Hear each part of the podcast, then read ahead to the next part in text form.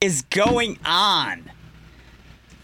I want to thank each and every one of you for tuning in today. This is the very first episode of my new streamcast, The Drop In, and it is it has been building for a while. I just got to tell you that. We've been working since about October, putting things together, put the pieces together, do this, do that, do this, and we finally have it all together today. And I want to thank you once again. I'm going to thank you like 500 times for tuning in because this is a big day for my life.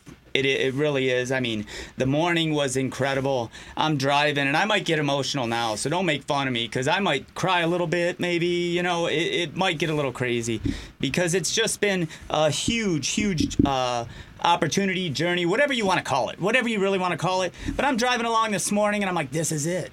This is the big day. You know, we're premiering the show. We've been working so long and getting into it. And uh, a song came on and I just started singing along with it. Next thing you know, Waterworks, and I'm I'm crying because in my life, as we're gonna work through as we uh, move forward with these shows, we're gonna talk uh, my life, my guest life, how the hurdles we had to get over, how we've accomplished different goals. But for me, four or five years ago, I was almost dead. I wasn't treating myself very good, and as I was driving, it hit me, and look where I'm at today, and we're here today uh, the very first show to drop in on uh, New Radio Media, and it's just it's it's really amazing to me. So thank you for sharing this day with me. Thank you very much. It's uh, it's going to be exciting. There's going to be some crazy stories. There are there are going to be some really crazy stories. My guest today, we randomly met about 10 years ago. We randomly met. I happened to be at the Gibraltar Trade Center, and uh, you know we just talked. We connected a little bit and just stayed in touch. And I started a podcast from my couch about I don't know, seven, eight years ago, he came on and I've watched him. I know he's watched me and we're on similar paths but different. And it's just been super rad. And so when this all came together, I knew immediately that I wanted Kurt A. David to be my first guest. I knew it uh, before anything else happened. I knew he would be my first guest. And so stick with me for the next 60 minutes and you're going to hear why Kurt David is my first guest. But even the journey here, you know, Kurt asked me, we were talking beforehand, and he asked me, you know, how, how'd you guys hook up? How'd you hook up here? And uh, I volunteered at the TEDx Detroit this year. I just coming off broken leg. If you follow me on social media, you saw it. You had plates in my legs, whatever, whatever. And um, I volunteered there. And I was, um, you know, not sure what to expect. I eventually want to speak there, so I want to see how it operated and whatnot. Well, at TEDx, they have like trade shows. So you can visit vendors, you can talk to people and whatnot. Well, New Radio Media happened to be there. And I dropped off one business card that day. One business card that day. And I got a, a I had a great day. I got to watch a lot of speakers. I was inspired. I was fired up. And uh, a few weeks later, there's some weird, crazy Southern lady calling me on the phone and I I didn't answer the first couple times, and then I did, and we had an amazing conversation. I spoke with Marianne for a while, and we had just a great conversation. We connected, and next thing you know, I'm talking with Paul. I'm talking with different people here at NRM, and we're seeing how we can work together. And that was October, and now we're where we're at and it's just been just a fun journey, you know, and, and inspiring people and building up to this moment. It's been very emotional, very fun, very exciting, and now we are here. There was a cake in the back room. A freaking cake in the back room.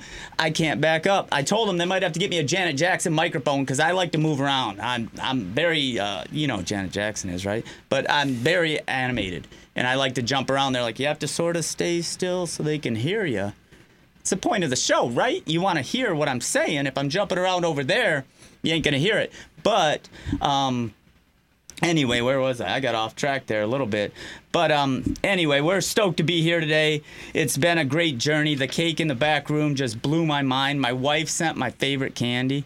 And my favorite candy is Skittles and Starburst and stuff like that. Total sugar buzz. Love it. She sent that. Thank you very much, honey. Um, it's it's really it's truly amazing and i'm honored to be here and I, am honored that you're taking the time to visit with me for the next hour and uh, it's going to be a great journey you know? We're slated to do a bunch of episodes once a week 5 o'clock Thursdays. And the guests are very diverse. You know, I have Kurt A. David here today. We got Trevor Staples coming in from the Tony Hawk Foundation, Mike Leslie from Candlebox, talking to Buddhist monks, Jay Navarro from the Suicide Machines. A lot of different kinds of guests, all with one goal, and that's to inspire you to get off the darn couch. Get off the couch, make life happen. It, it, it is not a dress rehearsal. It is not a dress rehearsal. This life, you have one shot. One shot, and it's your choice. You're accountable for your life. So if you ain't doing what you want to be doing, it's your own fault. And that's the goal of this show. Every guest is to inspire you to make the most of the life you have. And we're going to do this today with my buddy Kurt. So if you don't know, if you haven't Googled him yet, if you don't know, look him up, check him out from Glory Days. Google search Kurt A. David as I'm talking. Friend him, follow him, all that kind of stuff, because he does amazing things. You know, from playing in the NBA Developmental League and then uh, going into sports psychology and trying to help other athletes because it's an 80%. I believe he told me a long time ago about 80% of retired athletes are either broke or divorced. It's somewhere right around there. I'm not that far off, and it sounds like a huge number, but after they start stop competing, that adrenaline goes away, that camaraderie goes away, and then what? And then what? And so Kurt started helping athletes, helping them out. And it dovetailed into writing a book called From Glory Days. And that's how we met. He was doing a book signing down in Taylor, and that's how we initially met. And so as he moved forward with the book, it became a, a, a, television show. And now he started getting these guests to come and talk about that journey. No different than what we're going to do today. But he started getting them to come. And it has just grown. And it has continued to grow, or grow, excuse me. And now, you know, with national affiliation, Amazon on board, they're getting it you know, the networks are getting it that we are so bombarded with negativity nonstop from the news to the drama on, you know, whatever, Housewives of the Caribbean, whatever. We're so bombarded with that. And the networks are starting to recognize, you know what, this is positive. What? The, this is pretty cool and can help people. Let's get on that. And so it's just, it, it's been really fun for me to watch a friend of mine continue down a path that he's passionate about. And if you know me, if you followed me on Facebook or Instagram or YouTube, you know I talk about following your passion. And and you may not end up being, you know, I always talk about guitar player. You might start playing guitar and you may not end up selling out arenas, but you might end up working for Fender Guitars and designing bodies for guitars or guitar straps or whatever. And that's a, a lot, you know, yeah, pro skateboarding, awesome. But that opened up doors for me to really follow my passion, and that's to inspire you to get off your damn couch, you know? So, um, following your passion's always been very important for me. And I've watched Kurt do the same thing, you know, from basketball to writing a book to now a TV show that's all across the world to inspire people and help people. And he's doing some other cool things as well. I mean, you, you wait till the end of the show because we're going to hit on this birthday cake thing that's going to blow your mind. So stay with us all the way to the end of the show.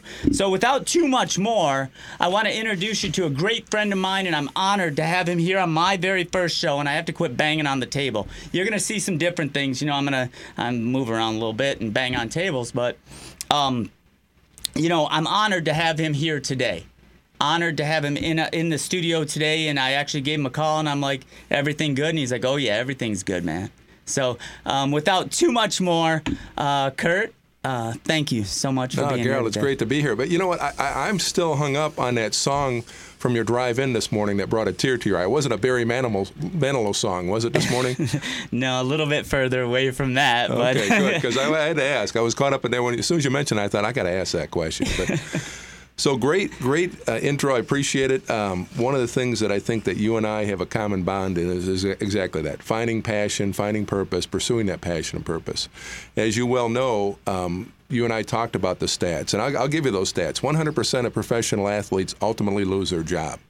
Undeniable fact, whether it be skateboarding, basketball, football, whatever it is. 100% of professional athletes ultimately are done at some point. 25% of NFL players are broke within the first year out. 78% of NFL players within the second year are broke. 60% of NBA players within five years are broke, and there's an 80% divorce rate. So from job loss to disaster. That's the reality for pro athletes.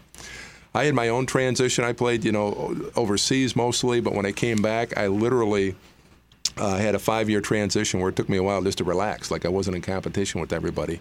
But that gave me the foundation. My own playing experience and my counseling background gave me a foundation to come up with an idea. And and this is one of the things that you and I really appreciate is that every every great book, every great TV show, every great inspirational speaker has one thing that started, and that was an idea. It all started with an idea. This show right? The drop in. It started with an idea. And that's how it blossoms. Everything you see out there starts with an idea. And so I had an idea, and the idea was what, what, would, what, what would it be like to sit down with other former professional athletes and hear their life about after pro sports. In other words, not just about those glory days, right? We can talk about the Hall of Fame, the World Championships, but what would that be like to talk to them about life after pro sports? But more importantly, how did they recreate their success? How did he recreate? How did they go from being a World Series champion to all of a sudden I'm broke? All of a sudden I don't have a wife anymore. All of a sudden I'm, I'm trying to figure out how to make ends meet. And as a result, then talk about, well, this is how I recreated my success again. And so the great image that we're seeing right now is, is uh, in fact, that was a newspaper article. I lit it up for 33 points that night, by the way, that, that day that picture was taken. All crazy hair and beard and short shorts at that time. I love it. I love it. But having a great time, uh, you know, traveling around the world, getting paid to play basketball, imagine that. Um, that was 30 pounds ago, by the way. I don't go by years; I go by pounds. That was 30 pounds ago, but uh, was that gave me the foundation to start looking at. Okay, well, pro sports only lasts for so long. What do you do after that? I mean, if you're lucky, the average is around three years. If you're lucky, you might play to your 30s, maybe 40s if you're extremely lucky. But even then, you got a lot of life ahead of you. So you know, and thank you once again for being here, Kurt. This is awesome for me because I'm like a little kid. You know, this show gives me the opportunity to invite people who I look up to, who inspire me. Well, and, and at six so, foot nine, it doesn't, you know, it happens pretty easily, right? yeah, neck cramp. I'm five foot six and a half. Yeah. You know, so I'm like your little little sidekick, like twins. Remember Danny oh, DeVito? Oh, absolutely. And, you know, that's yeah. Which one am I? Oh yeah. Oh, uh-huh. okay. All right. I had to ask. Just look at the picture.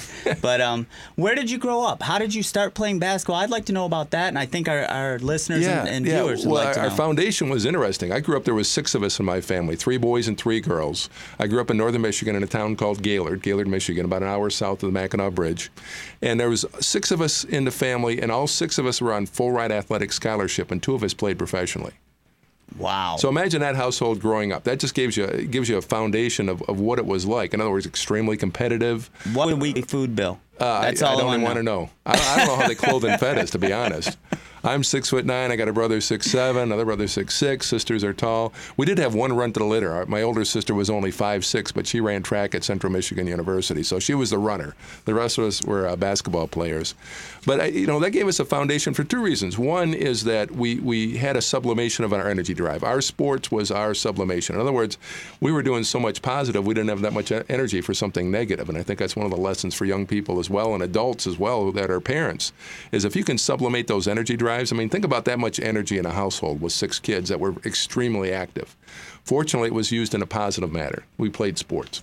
Right on. Uh, one of the guys I interviewed uh, for the book was his name was Kelly Tripucka. Kelly played for the Pistons for quite a while, mm-hmm. had a great career in the NBA, All Star career. One of the things that he said foundationally growing up, he had five people in his house growing up, brothers and sisters, and he said one of the rules that his dad laid down early was that you're not just coming home after school and get to sit around on your couch, right? You're going to find something else. I don't care what it is. If it's sports, if it's you know music, you're going to do something else. Not just come home after school and just lay around or sit around.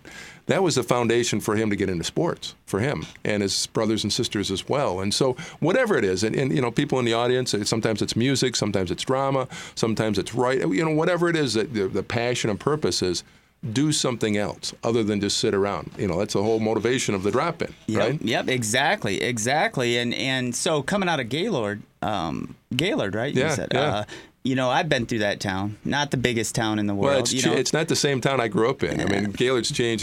When we got a when I was growing up, we got a McDonald's, and it was like the end of the world. Right, right. Now I got everything up there. It's still still not the biggest town on the planet. No? And so you come up playing basketball through there, and then how do you end up playing in Europe? How Yeah, does that happen? I uh, I played basketball at Saginaw Valley State University. After that, I chose to go there, full ride scholarship. Played at Saginaw Valley, and then the summer before my senior year in college, I worked a couple. I worked a lot of camps, and one of the camps there was a gentleman there from Europe, and he says, "Hey, you know, have you ever considered playing basketball over in Europe? You're pretty good."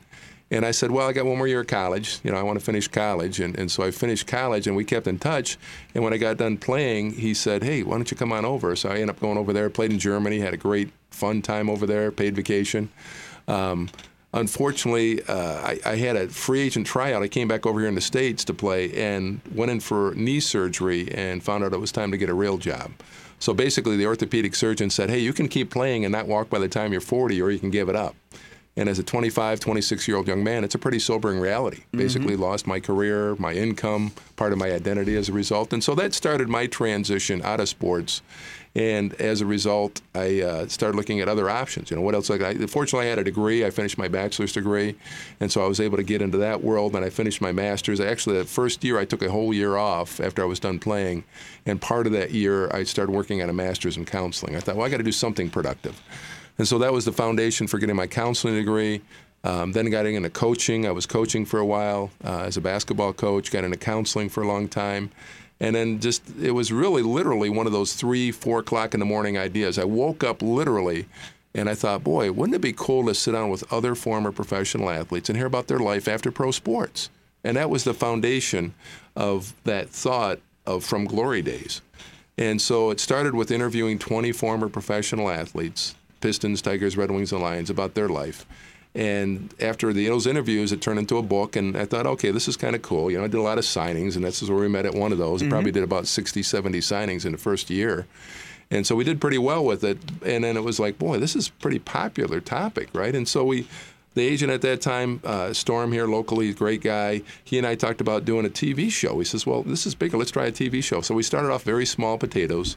Literally started off on cable access here in Metro Detroit. And you know that was when I came down and was a guest in, yes. the, in the studio audience. You know he was going to have, uh, I think uh, Doug Smith was on that Doug show. Doug Smith was there from uh, Ottawa. Greg, yep, Greg, Greg Stefan was on the show. And when I heard Greg Stefan, I'm like, I got to be in that yeah. because when I was about 12, 13 years old, I was drawing pictures of Greg Stefan. I grew up playing ice hockey. I was a goaltender at four years old. Played. I still actually stop hockey pucks when they need me, but uh, to get a chance to talk to Greg Stefan for me was a great opportunity. So I came out not too far from here, or uh, yeah, not yeah, too right far over from Troy here. here. Yeah, and, our first uh, tapings and I got to be at the podium and ask mm-hmm. Stefan a question and talk about how he inspired me at a young age, and um, that was pretty cool for me. And to watch uh, where you're going now, yeah. you know, it's it's it's that was a very really humble cool. beginning. I mean, that was extremely humble. Cable access show. We did nine episodes.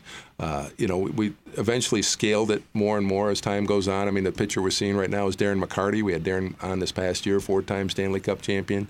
We also, as a hockey player and, and a goalie, we had Manon Rhéaume on. Manon was the first female in the mm-hmm. NHL, played for Tampa, Tampa Bay. We had her on the show in season two. And so it, has been a neat journey of, of athletes, and, and, you know, we can go through the whole list. I've done 50 TV interviews so far. And it's neat to hear their stories because I can ask the same questions, but their stories are all different, right? Yeah. When you talk about that life after pro sports. And and we talk about the glory days. Of course, we have to talk about the glory days. What was it like to win his championship? Uh, how did you handle that transition? I mean, for Darren McCarty, it was a very sobering reality, and he was very candid about it. His addictions, gambling, drugs, bankruptcy. He literally, the next step for him would have been death, and, uh, literally. And he fortunately found a turnaround. He moved away, wrote his book, uh, remarried and as a result, you know, great for him. He's been sober for over two years now, and I really applaud that. And that's well, one of the reasons why we had to, wanted to have him on the show. Yeah, and it's good to see him around town. You Absolutely. know, where I live, I'm in the Downriver area, uh, south of Detroit, and, mm-hmm. and McCarty is huge. Mm-hmm. He's huge down there in the blue collar parts of Michigan. He is like a god. The grinder, yeah, he's yeah. the grinder. Yeah. And so he's doing like some comedy stuff and some guest stuff here yes. and there, and it's rad to see him doing that. He'd be a great guest for your show. Oh, you know what? I don't see that being too far off with Darren McCarty because um, you know the stuff he's doing and what he has overcome. Eventually you know as the show continues to move forward and you learn about me more and you learn about my guests we're going to see how there really is a cohesiveness between people who are driven and who are, are willing to take action. You know, one of the things I, I really hit home for me listening to you speak, Kurt, is is how you took action. You know, you had a idea at three or four o'clock in the morning, Yes. and and said, you know what, I, I'd like to investigate that, but you actually took action to do it. Yeah. With this uh, platform, for me, it was the same type of thing. In 2010, I couldn't walk very well, Mm-hmm. and I was having some hip issues, and so what I did was say, I need to, I still need this adrenaline. What can I do to continue if I can't be active? If I can't be riding my skateboard or playing hockey or running triathlons, if I can't do that, what can I do? And I started a podcast. Yeah, we're And I- wired differently, aren't we, as uh, athletes? completely. We're wired very differently. And if you don't have adrenaline, it's like somebody not having their cigarettes or not having their coffee. Like you start getting antsy after a day How or about two. oxygen? Yeah, yeah. A better analogy is oxygen yeah. for sure, for sure. And so it's it's really cool to hear the similarities but differences about those uh, the the journeys we've been on, Mm-hmm. and that comes across, I'm sure, as you get to interview the Tommy Hearns of the world, or you get to interview you know Billy Sims, or or go over here and Greg Stefan and McCarty, and and and the different ways they've had to um, deal with That the transition. retirement part. Yeah. You know, Stefan's a, a golf pro, you Yeah. know, and um, Went and to a totally different sport as a result. Uh, and- and completely. teaching and, and and Dan Petry from the '84 Tigers, World Series championship Tigers. Dan talked about how at 35 years old, he had to learn how to write a resume.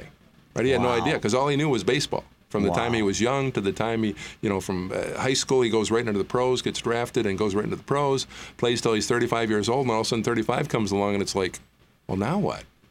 right? Now what? And and I'm 35. I got a lot of life ahead of me. I didn't make enough money just to sit around and count it, right? At that time in that era, even the guys now. I mean, even with those bankruptcy rates, and, and I guess I, I want to address that because it gets promoted and asked about often. Of boy, how how can they make so much money? And then go broke, right? How, how can these guys go broke? And and it, it's very simple, actually. Like I tell people, I don't care how much money you make. If you suddenly take a 95% pay cut, that's a major lifestyle change. And most of them are not ready for that. It's, it's injury. It's, boy, they get waived. You know, they're expecting to have that kind of income.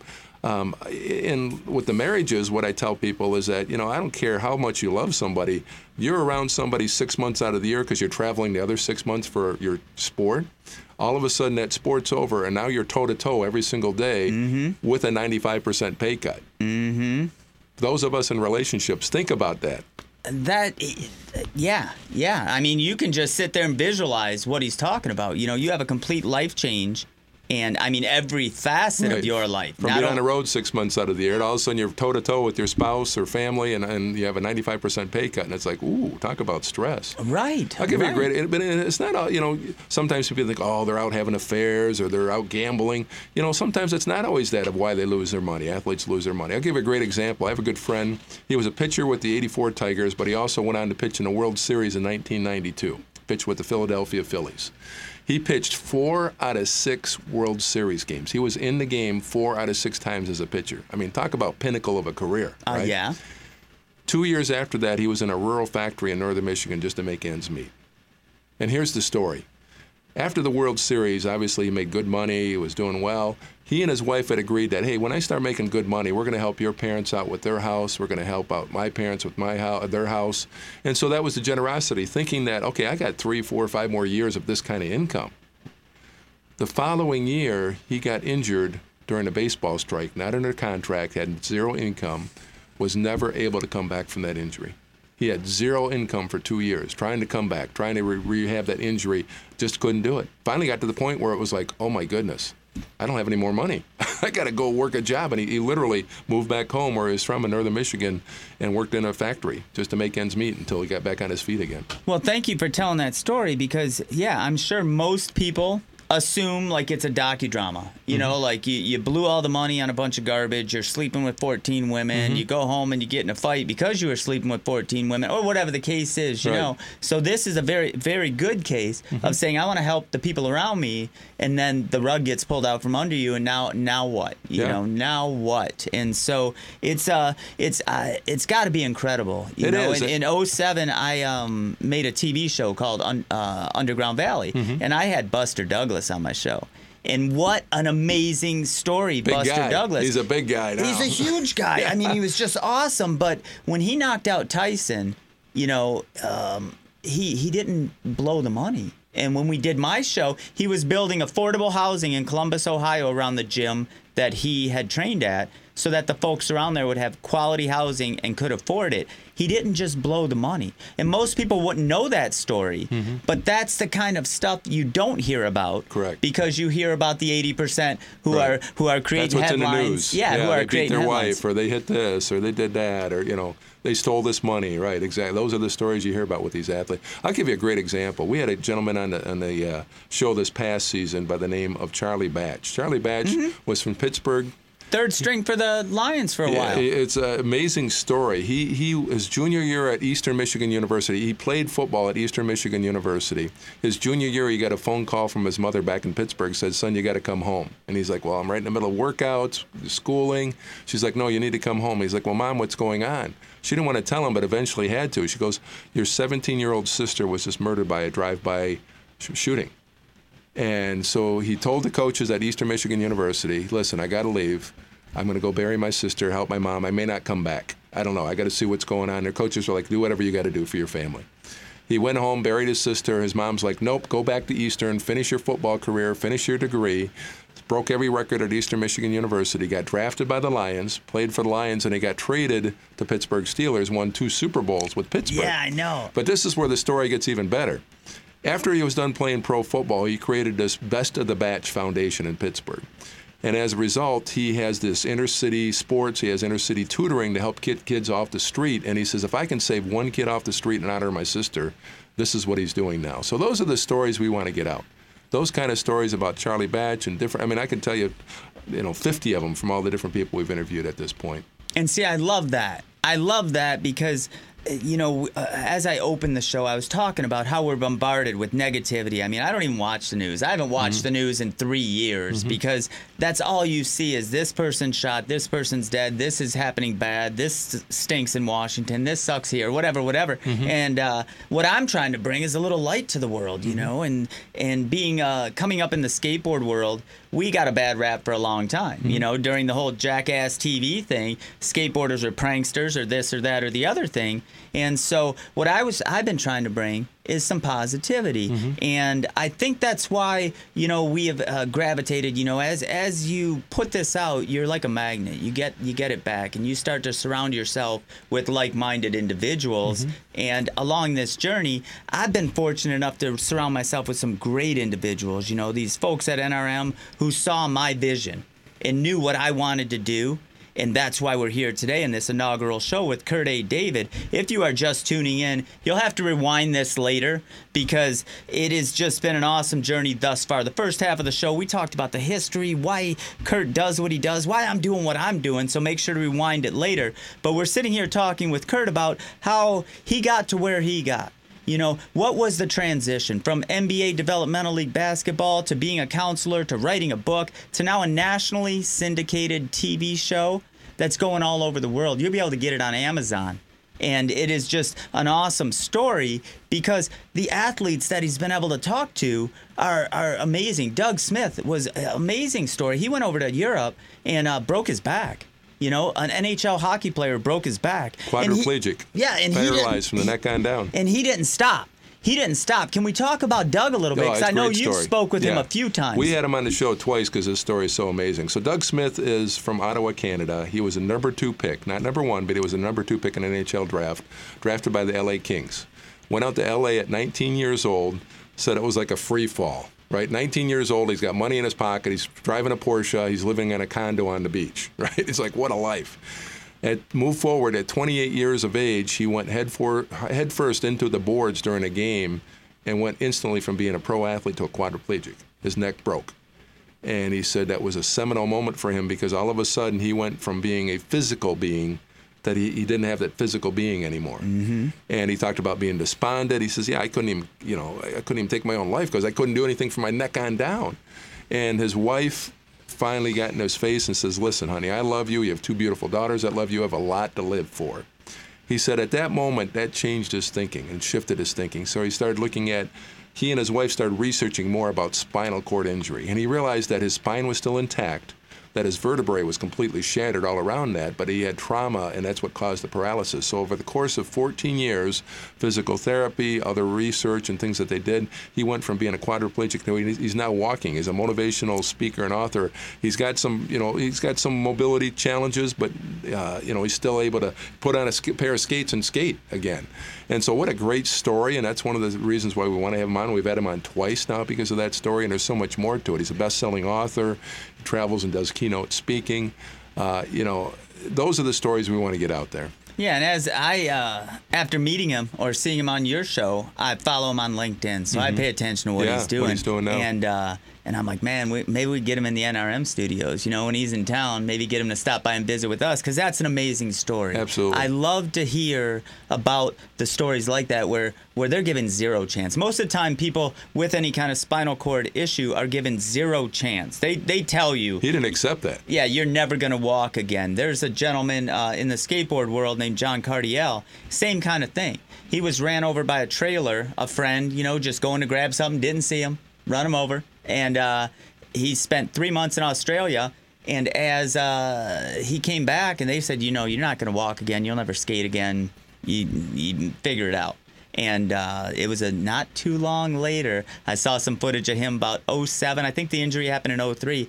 07. He's dropping in again. And he's riding a fixed gear bike around San Francisco and he's DJing and he's got a very positive attitude Plus, he's doing these other things to, again, stay mentally busy, keep the adrenaline going, yeah. not totally freak out and sit at home and go, look what I, maybe I could have been this if this accident didn't happen.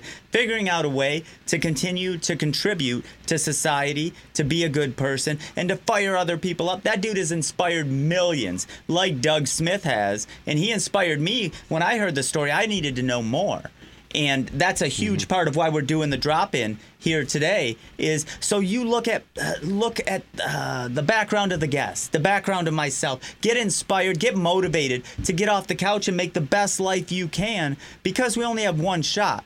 And so you know you got to do what you got to do. Sometimes it's overcoming overcoming some crazy hurdles. Like kurt was saying he had to come home and spend a year to like decompress and figure out what was going on because he was going through a huge life change. You come back from europe where you're dunking dunking basketballs basically for a living on a free vacation, and now you get snapped back into reality. Like, oh, I got bills to pay and stuff like that.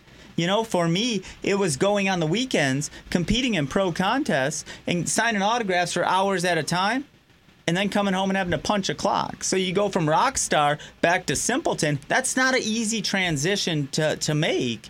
And um, helping people to do that especially you know when when you have people who are making six and seven seven figure incomes. And now all of a sudden like you said some athletes are busy 12 months a year. Those guys don't stop training. Those mm-hmm. guys aren't aren't done when the season's done. These guys train all year round. They have to. and and so now yeah, they have to. when they're told you don't have to train anymore you could sit on the couch and eat a bunch of cheetos and drink whatever you want do whatever you want and that's fun for a minute.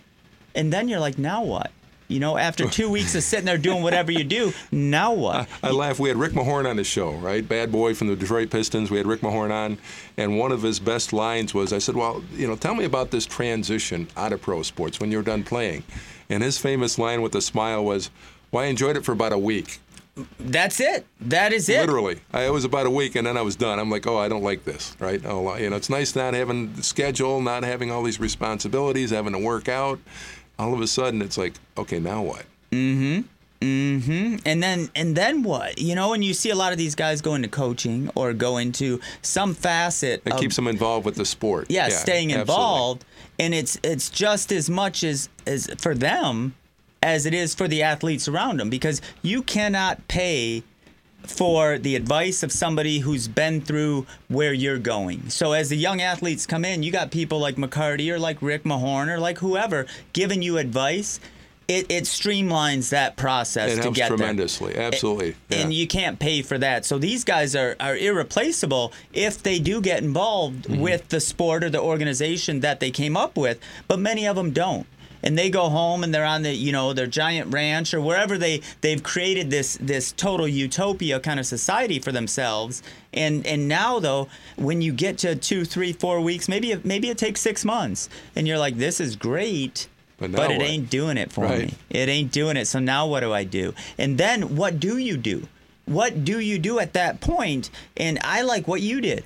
You know, you decided, Yes. okay, I can help others. And so let's talk Yeah, about well, the- Garold, to be honest, that was my motivation for writing the book. that's what I was When just going to get yeah, into. Let's I- get into writing the book. When I wrote the book, first of all, it was um, probably three years, three and a half years of, of very much. Uh, it, it was very uncomfortable. Let me put it that way. It took me about three years to write the book. Between the interviews and the actual writing process, we had a young family, so between you know, mom and kids are going to the grocery store. Okay, I got a couple hours. Let me go write a little bit.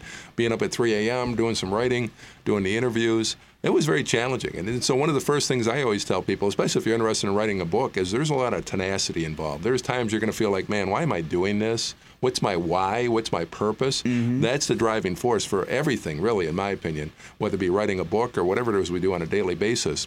But when writing the book, my why and my purpose was, boy, if one athlete can read this and it helps them in their transition, it's well worth it. That was my motivation. That's what kept me going, grinding when I didn't feel like grinding, writing when I didn't feel like grinding, writing.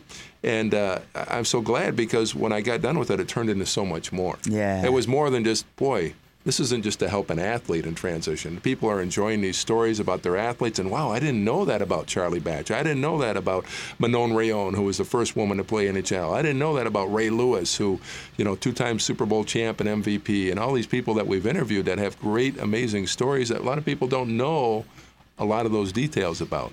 and that's you know again I, I talk about uh, our common paths Mm-hmm. you know and when I did the t- the TV show it was the same kind of thing Mm-hmm. and then we met and I really enjoyed you gave me your elevator speech of what the book was about Mm-hmm. and that was cool. But then talking afterwards or, or we we spoke for like half hour hour that day. The modesty and why your why really resonated with me at that time and i'm stoked we're still friends today. I mean this is again a, something i could never dream of. I could never i couldn't have written this this scenario down to be in a studio doing a live streamcast with Kurt A. David and all of you watching the the show. It's just it's phenomenal. It's it's, it's dreamlike, and I'm so stoked to have you here today. Yeah, can I say something about that too? It's not just about you and I. It's about the stories that we have that we've learned along the way, right? Mm-hmm. If we're just sharing about me, it's pretty empty. If we're just sharing about you, I mean, you have some great things, but it's also about these stories and our journey and helping others through our journey. Yeah, yeah, exactly, exactly. And so,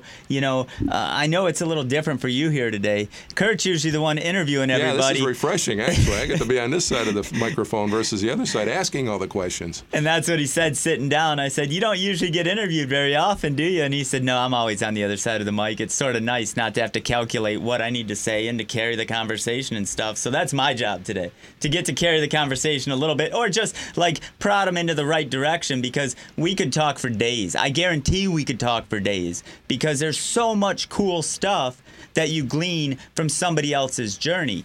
That's what we're doing here on the drop in. That's what Kurt's doing on From Glory Days TV is talking about other people's journeys and and so many, so many of the stories resonate with everybody. Every person in every walk of life will get something out of this show, out of his show. And so that's why we're doing what we're doing. Like you just said, it's everybody else's stories. Our stories are pretty cool, and you'll get there. You watch the whole, the next 26 episodes of this show, or all the episodes, the back episodes of From Glory Days. You'll hear more about Kurt as he's interviewing others. You get little bits and pieces. Today, you'll probably get more than you'll get out of all those other Yeah, shows because I'm combined. typically one asking the questions. I'm not answering the questions, so it's very different in that sense. I don't tell a lot of my story during the shows. It's the other, it's my guest stories. That's Mm-hmm. what I'm looking to do. Mm-hmm. And so, um, to get back to that, when you after you wrote the book, Yes. you know, and and it, Uh, when did you realize you wanted to make a TV show, or how did you get go from book to TV show to where a, you're at? That's a great question. We we hit a regional bestseller, so the book became a regional bestseller, which I, I didn't find out about until three months afterwards when one of the managers of Barnes and Noble at that time says, "Hey, your book had a bestseller list. Did you know that?" And I'm like, "No, I had no idea. I was out hustling,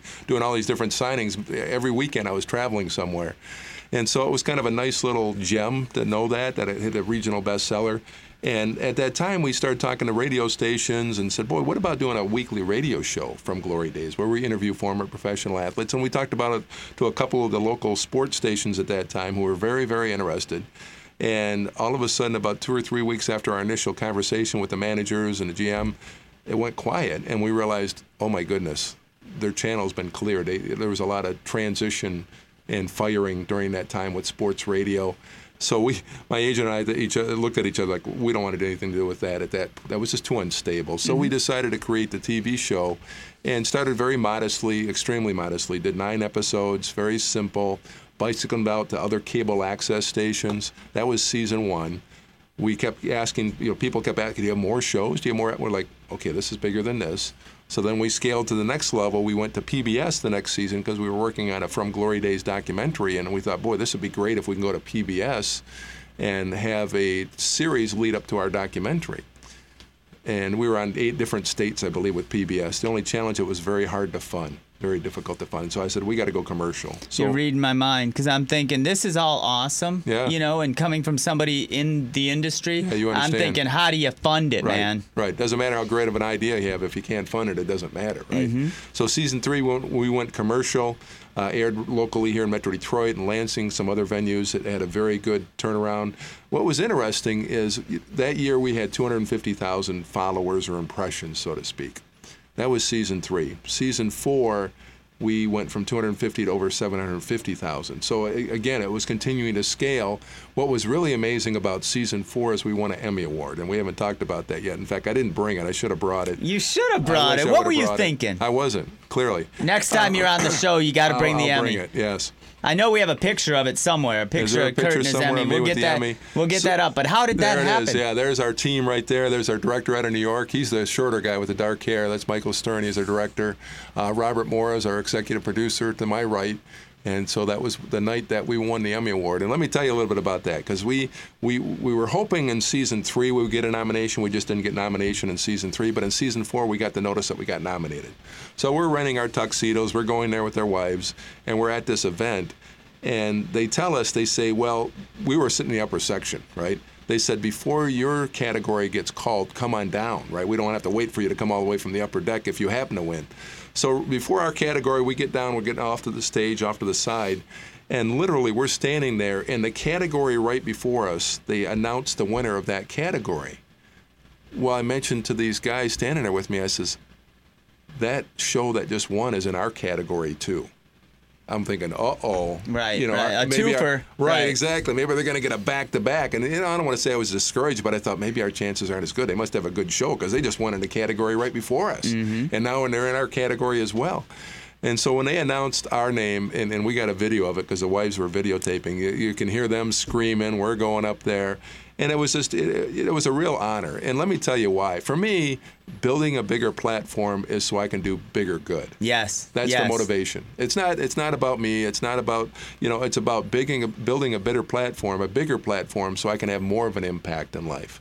And so it was an exciting night. The Emmy Award's been great. It's been exciting to uh, be able to use that as a platform to continue to do even more good and build it even bigger as Mm-hmm. a result, which we're in the process of doing. Uh, image is coming up right now. It's Billy Sims. Oh, nice. Uh, Billy Sims, Heisman Trophy winner. Funny story about Billy. Uh, he was not in football. You know what his best sports were growing up? Uh, Gymnastics and baseball. I can't even picture him on a balance beam or anything like that. Imagine that. But he was into gymnastics. He was, uh, you know, living in Kansas, and he was living or St. Louis, and he was living there, gymnastics and baseball. And when he in eighth grade, he moved from St. Louis to Texas to live with his grandmother. And everybody in Texas says, "Hey, you're pretty athletic. You got to play football." And he's like, "Well, I've never played football before." Yeah, if you don't play football in Texas, Right. you're like on the outskirts. well, the problem was, and this is, uh, I guess you could call it a problem, is they said, You're pretty athletic. We're going to make you a running back.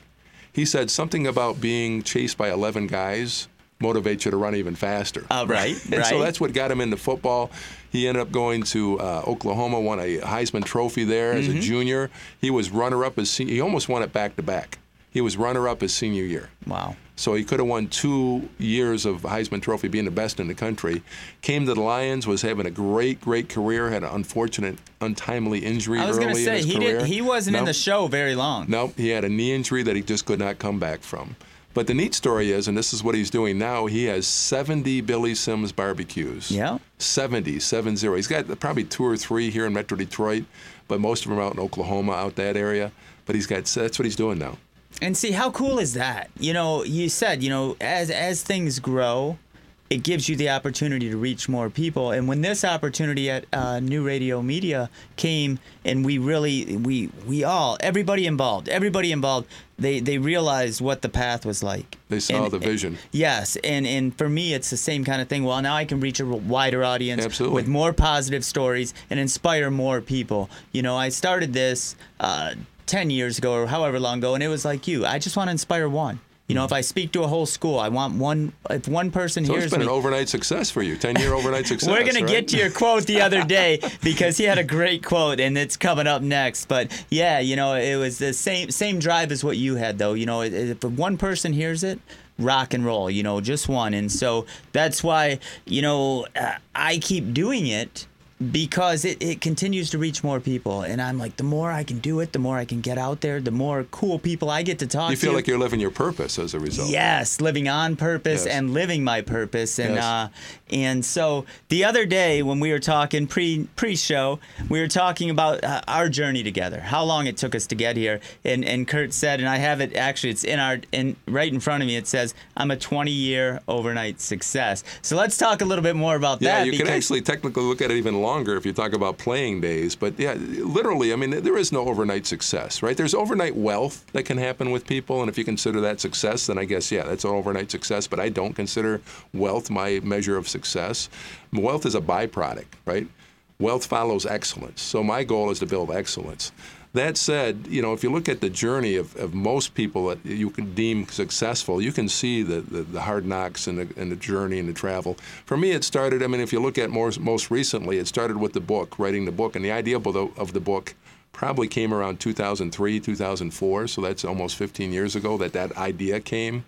And then it just kind of came to fruition from there and continued to grow and blossom. And what's neat is the, the, the book turned as a platform, the book became a platform for the TV show. The TV show has now become a platform for my speaking. I do keynote speaking, mm-hmm. and which has become a platform for something even bigger that you and I haven't even talked about. I, I co-founded an organization called Purpose Point. It was coming next. It Oh, was okay, coming. We we're going to talk there. about All the event because it's only like two weeks away or something. yeah, yes, Yep, we're we're getting there. Okay, great. Tell us about it. Yeah, so you know the, the platforms continue to build and build, and so from a keynote speaker to now actually with Purpose Point, our purpose is to help people find their mission, vision, and values. Right, reconnect with their purpose. In other words, we have other keynote speakers, we have executive coaches, we have uh, leadership training. So it's not just me anymore; it's a bigger group of talent that we can promote. And we have a Purpose Summit coming up here, here in Detroit. It's our first inaugural summit as a result. We have another one coming up here in Dallas.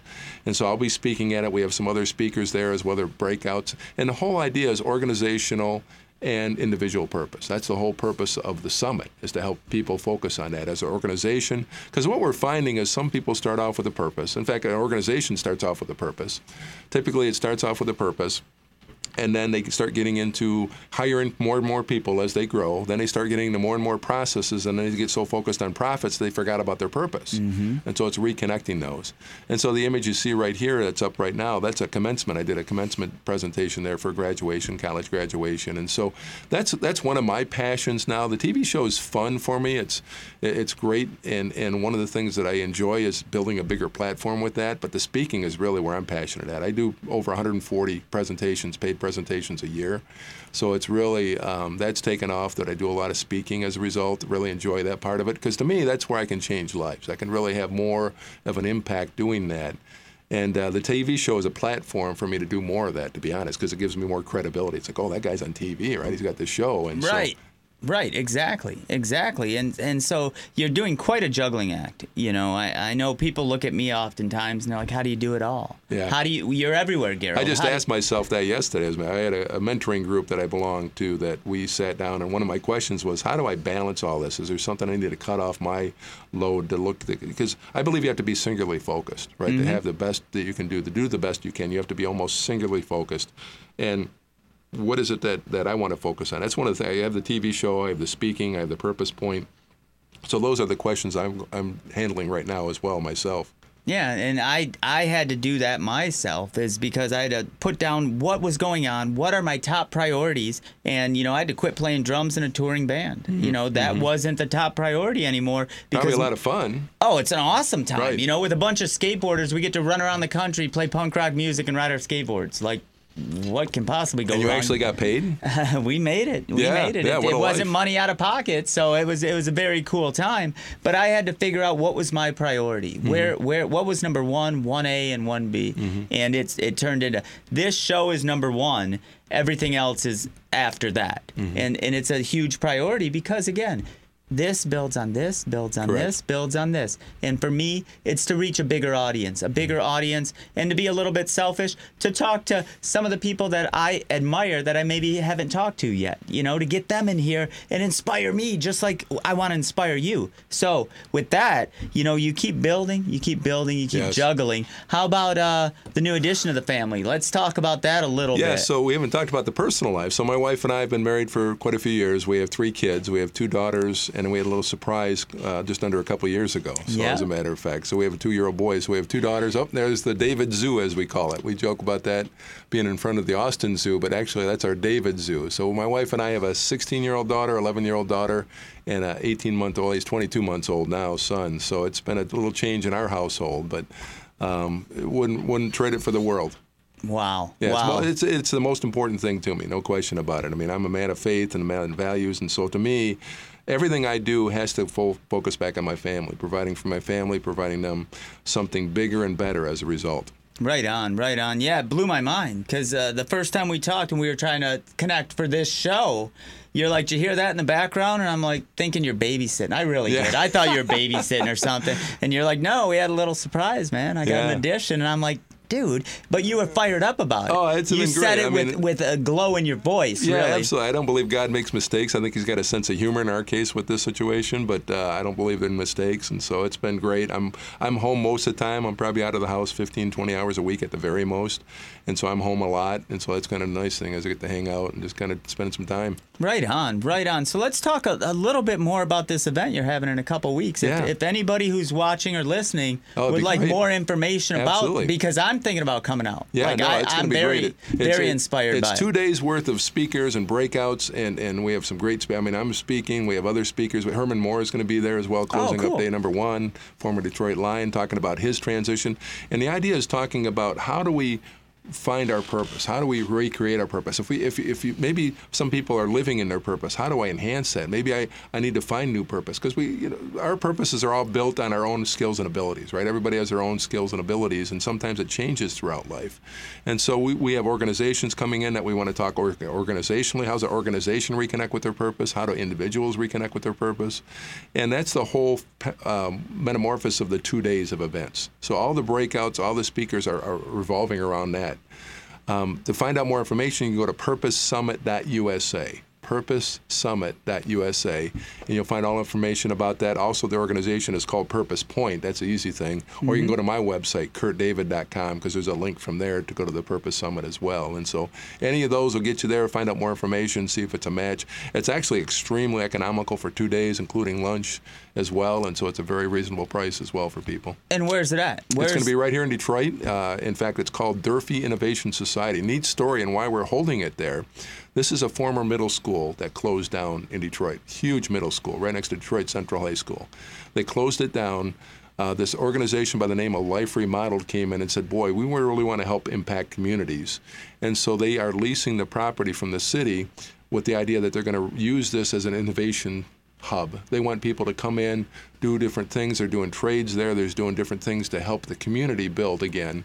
And so one of the things we thought is, boy, let's have the summit there, and uh, and 100% of our proceeds are, are being donated right back to Life Remodeled and that Durfee Innovation Center. So 100%. Right now, I think it's over $50,000 that we're donating as a result of this event. And so that's what it's all about.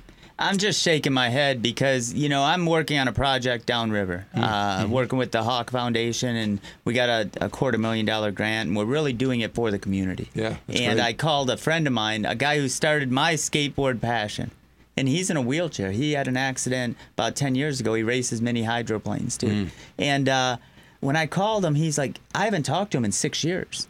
And he said, uh, Garold, I was just thinking about you because I want to do something to help in the community. I think we're losing community. And you brought up the term community. Mm-hmm. Absolutely. And, and talking about what you're doing with Purpose Point to help build the community, build some strong ties, build some connections, build some purpose. And I just spoke with him Saturday. He was at our first skate park meeting, and he wants to be as involved as he possibly That's can awesome. because of the community that he grew up in, because he was a, a, a lifer in Wyandotte. Yeah. And it's just, again, the synchronicities are incredible, are incredible because we haven't really spoke too much in the last five, six, seven years. Yeah, I haven't spoke with thing. him five, six, seven years, and all of us are talking about the same thing. Yeah. And that's so cool. It's so cool. Um, it, it's it, it, always it boggles my mind often, and I don't know why because it happens a lot with me. But I still get blown away Yes. when a coincidence happens or somebody I'm thinking about or whatever, and it all comes together. I speak with an old friend or somebody I hadn't speak spoken with in a while, and we're doing the same things just on a little bit different level. Yes. Blows me away still,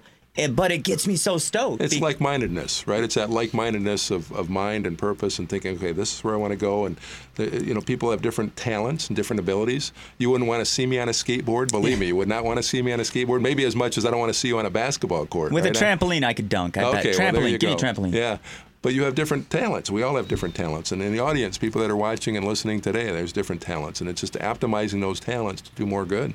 Yeah, all right. Well, unfortunately, and I told Kurt before he even got in the studio, I'm like, we're going to have to book a couple of shows because we didn't even hit on some of the stuff I really wanted to hit on. My man's giving birthday cakes to homeless children. We didn't hit on that.